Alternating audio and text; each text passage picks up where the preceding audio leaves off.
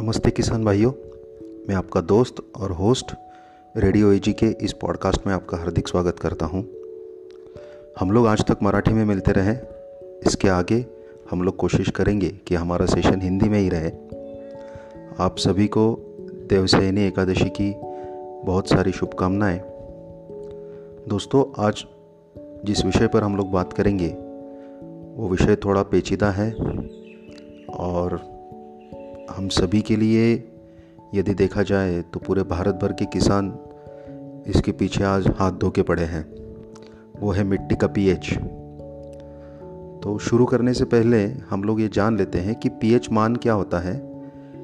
Soil का जो pH मान होता है, वो मिट्टी में कितनी मात्रा में मुक्त स्वरूप में हाइड्रोजन के आयंस पड़े हुए हैं, इसका जो नाप है, उसे पीएच मान कहते हैं।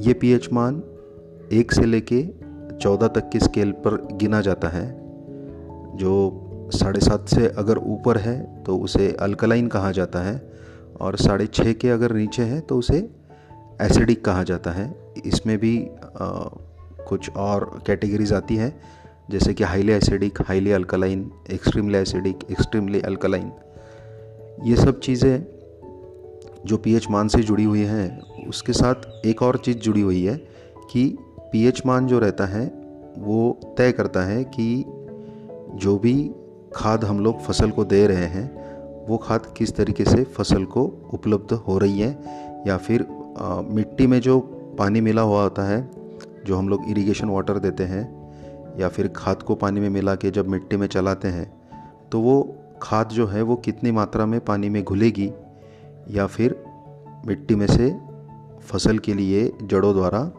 उठा ली जाएगी।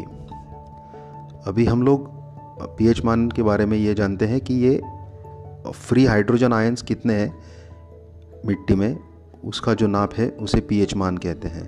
अभी ये जो पीएच मान है, ये फ़सल के लिए कितना इम्पोर्टेंट है, इसके बारे में हम लोग बात करते हैं। दोस्तों हर कोई किसान चाहता है कि उसकी फ़सल से ज़्यादा से ज़्यादा उपज मिले, ज़्यादा से ज़्यादा उसका ईल्ड आए और अच्छे अच्छे से उसको रेट भी मिले मार्केट में।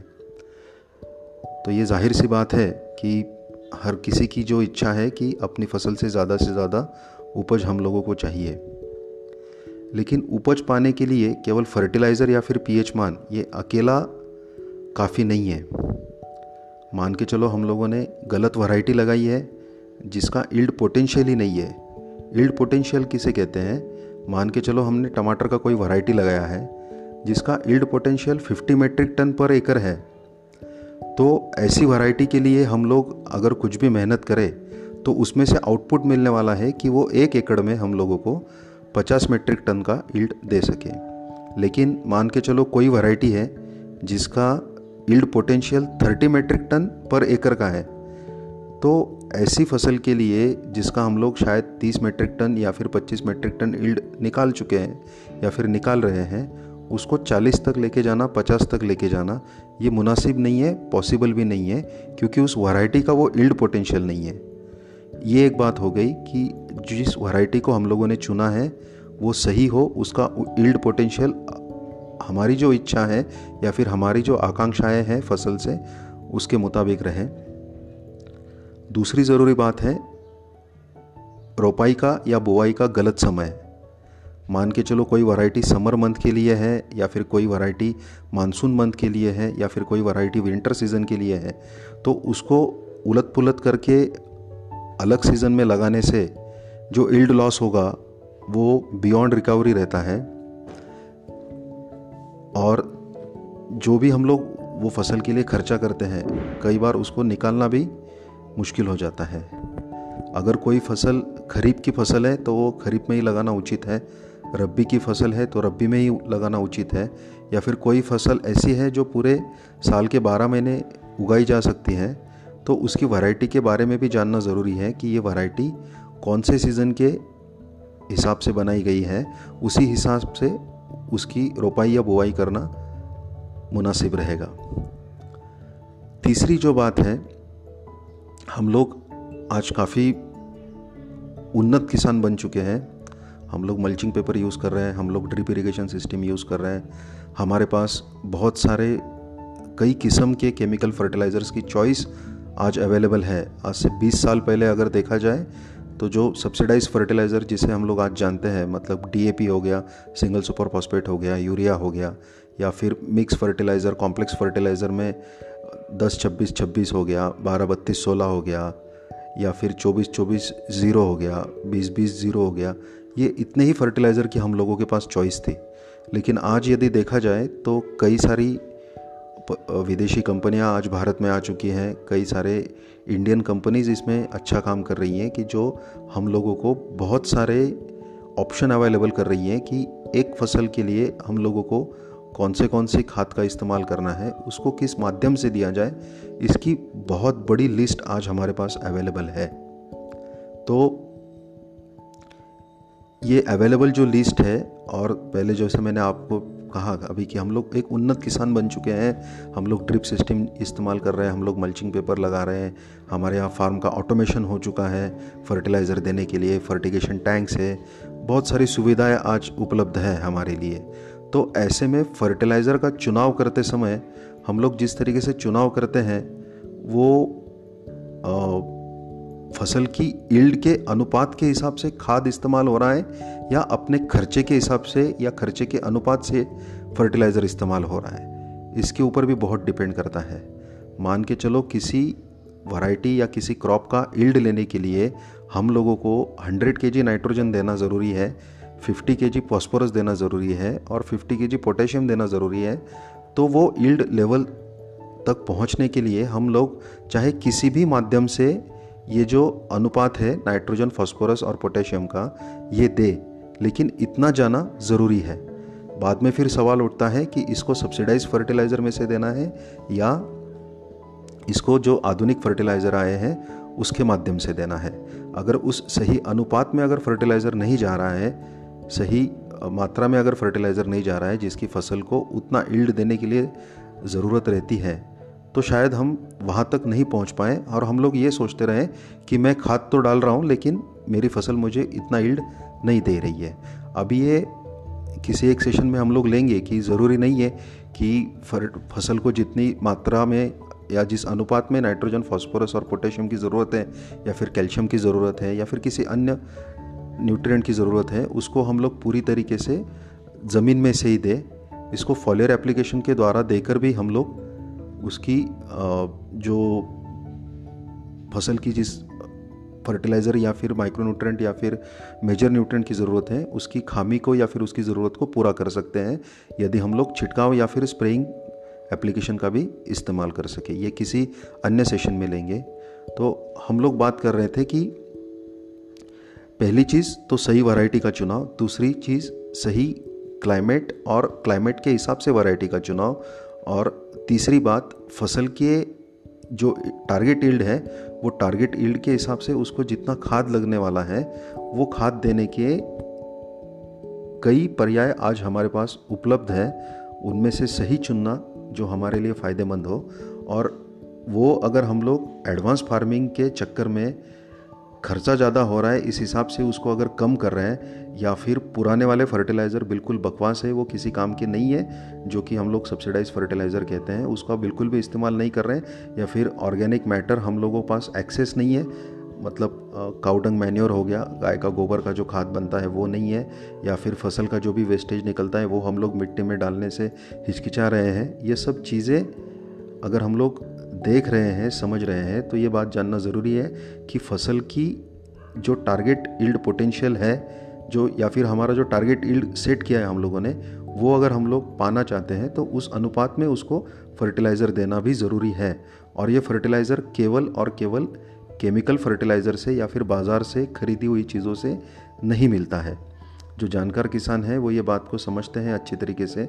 फ़सल के लिए जो भी खाद ज़रूरी होती है वो मिट्टी में नेचुरली जो रिसोर्सेज होते हैं मोस्टली सिलिकेट्स है या फिर कार्बोनेट्स है, उसके माध्यम से फ़सल को मिलती है, उसको खाली अवेलेबल करवा के देना है। सेकेंडली जो पानी हम लोग इस्तेमाल कर रहे हैं इरिगेशन के लिए, उसमें से फ़सल को न्यूट्रिएंट्स मिलने वाले हैं।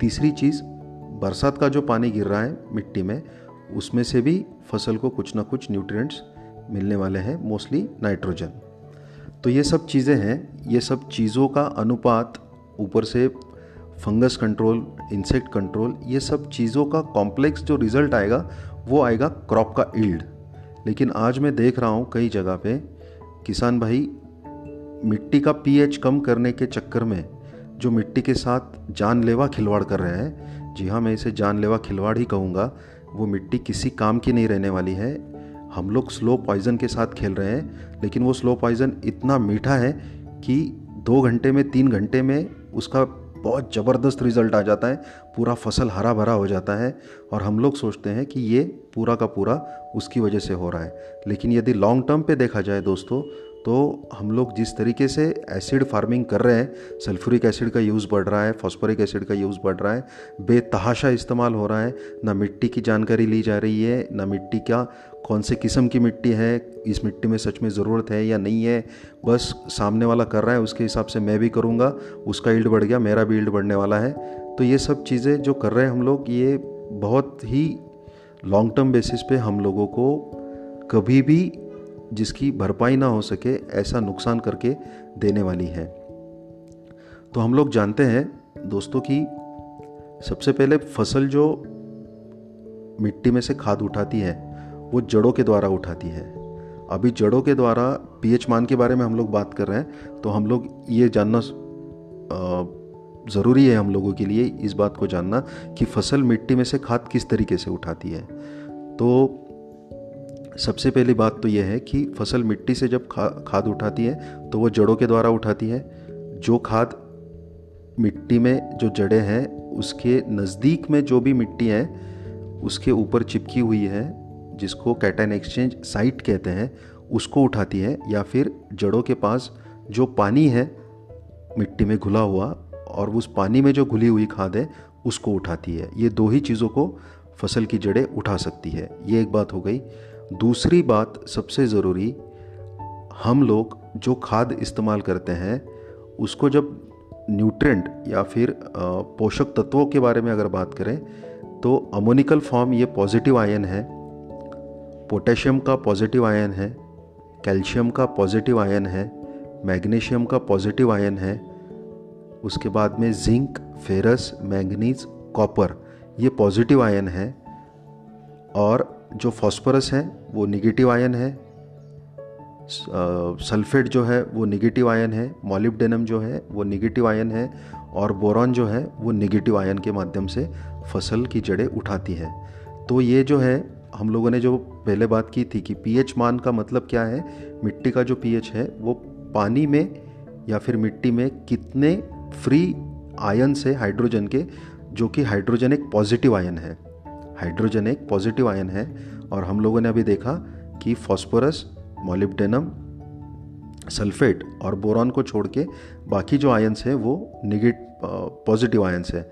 तो मिट्टी में से जब जड़ें किसी भी खाद को उठाती है, यदि वो पॉजिटिव आयन है तो जड़ों के अंदर भी उसका एक इक्विलिब्रियम या फिर संतुलन बनाए रखना फ़सल के लिए ज़रूरी है। ऐसा नहीं है कि फ़सल पूरी तरीके से कुछ भी मिट्टी में से उठा ले और उसके अंदर पूरा वो भर ले। ऐसा नहीं करती है फ़सल भी।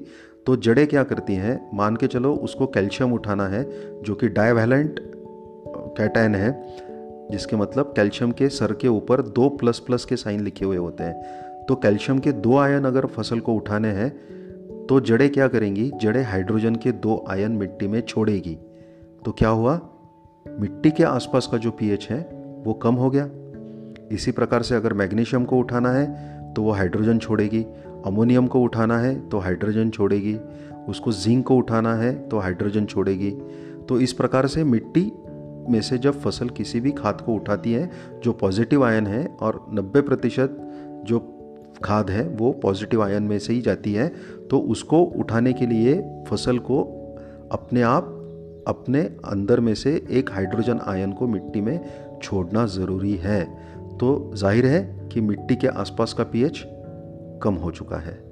तो ये बात आप लोग जान चुके हो कि what goes in that comes out अगर पॉजिटिव आयन अंदर जाएगा तो हाइड्रोजन आयन बाहर आएगा।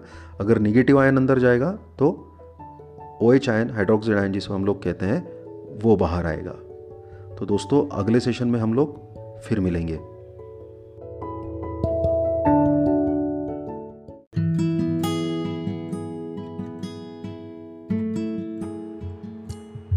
नमस्कार। मी राजश्री आपले स्वागत करते आमच्या रेडिओ एजी या पॉडकास्ट चॅनलमध्ये केळीवरील पनामावेल रोगास कारणीभूत ठरणारी युझेरियम ऑक्झिस्पोरियमची व्हरायटी क्युबेन्स या बुरशीबाबत आपण पहिल्या भागात माहिती घेतली. या बुरशीचे जे स्पोर्स असतात ते केळीच्या मुळांद्वारा श्रवल्या जाणाऱ्या पोषक रसांमुळे जागृत होऊन रुजतात व अंकुरण पावल्यानंतर कोनिडियाची निर्मिती ही सहा ते आठ तासात पूर्ण होते. कोनिडिया म्हणजे बुरशीच्या शरीर रचनेतील असा भाग जो स्पोर्सची निर्मिती करतो आणि क्लॅमिडिओस्पोर्सची निर्मिती ही दोन ते तीन दिवसात पूर्ण होते. हे क्लॅमिडोस्पोर्स त्यानंतर पुन्हा नवीन रोपास प्रादुर्भाव करण्यात सक्षम होतात. तसेच ह्या रोगाची वाहतूक ही केळीच्या रोपांच्या विविध भागांद्वारा होत असते. त्याची माहिती आता आपण जाणून घेणार आहोत. खोडातून म्हणजे जमिनीच्या वरचा भाग. त्यातूनही या रोगाची वाहतूक होताना दिसून येते. तसेच कंदातून आरूतून आरू म्हणजे लहान कंद. लहान कंदातूनही या रोगाच्या या रोगाची वाहतूक होताना दिसून येते. तसेच मुळांच्या माध्यमातून शेंड्यातून आणि फांद्यातूनही या रोगाची वाहतूक होताना दिसते. तर आपण केळीच्या कोणत्या भागातून वाहतूक होते हे आपण जाणून घेतले. तर आता आपण जाणून घेणार आहोत केळीच्या कोणत्या भागातून वाहतूक ही होत नाही. तर केळीची रोपे पाने फळे तसेच केळफूल केळफूल म्हणजे कमळफूल जे घडाच्या तळाशी जमिनीकडे असते. तर शेतकरी मित्रांनो आपण पनामाविल्ट या रोगाची ओळख करून घेतली. आता आपण या रोगाच्या लक्षणांबद्दल जाणून घेणार आहोत. पनामाविल्टच्या लक्षणांचा अभ्यास करत असताना त्या रोगासारखीच लक्षणे दाखवणारे इतरही जे रोग आहेत त्यांचा देखील तुलनात्मक अभ्यास करणे गरजेचे आहे. रोगाची लागण झाल्यानंतर जुन्या पानांवर आधी लक्षणे दिसतात आणि त्यानंतर ती नवीन पानांवर दिसून येतात. मग लक्षणांमध्ये आधी पाने पिवळी पडतात आणि पानांच्या देठात वाकून ती जमिनीकडे झुकतात. रोगाची लागण झाल्यानंतर जुनी पाने कडेने पिवळी पडतात आणि त्यानंतर कालांतराने मध्यशिरेकडे पिवळेपणा वाढत जातो. हा पिवळेपणा तसाच टिकून न राहता पान तपकिरी व काळासर रंगाची दिसून येते. आणि जर रोगाचा प्रादुर्भाव हा जास्त असला तर इतर पाने देठाकडून कडून जमिनीकडे झुकतात. व रोपावर फक्त एक ते तीन पाने शिल्लक राहतात. तर आपण बघितले की पान पिवळे पडणे कालांतराने मध्यशिरेकडे पिवळेपणा वाढत जाणे. तर यात महत्त्वाचे म्हणजे पान देठाकडून वाकून जमिनीकडे झुकणे हे या रोगाच्या परीक्षणातील महत्त्वाचे लक्षण आहे. पनामावेलची लहान रोपांवर जी लक्षणे दिसतात त्यात जुने पान पिवळे पडते. केळीच्या लहान रोपांवर लक्षणे ही खोड काळे पडणे पोग्याचा भाग सडणे यांसारखी दिसत नाहीत. तर आपण याआधीच बघितले की पनामा विल्ट या रोगाची लक्षणे ही केळीच्या पानांवर आणि खोडांच्या आतील भागात दिसून येतात.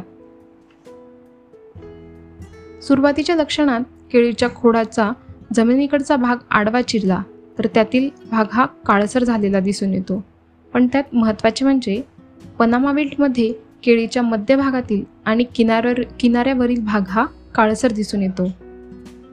रोगाच्या लक्षणात खोड चिरणे हे देखील महत्त्वाचे लक्ष लक्षण दिसून येते.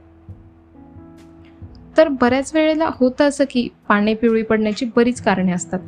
त्यामुळे केवळ पाने पिवळी पडणे हे रोगाच्या खात्रीशीर खात्रीसाठी मार्गदर्शन तत्व म्हणून ग्राह्य धरता येण्यासारखे नाही आहे तर केळीच्या पिकात जास्त पाणी दिले गेले मुळांवर व निमे मुळांवर निमॅटोडची समस्या असली नत्राचा पुरवठा कमी कमी झाला नायट्रेट आणि अमोनिकल नायट्रोजनमधील विसंगती म्हणजे थोडक्यात सांगते.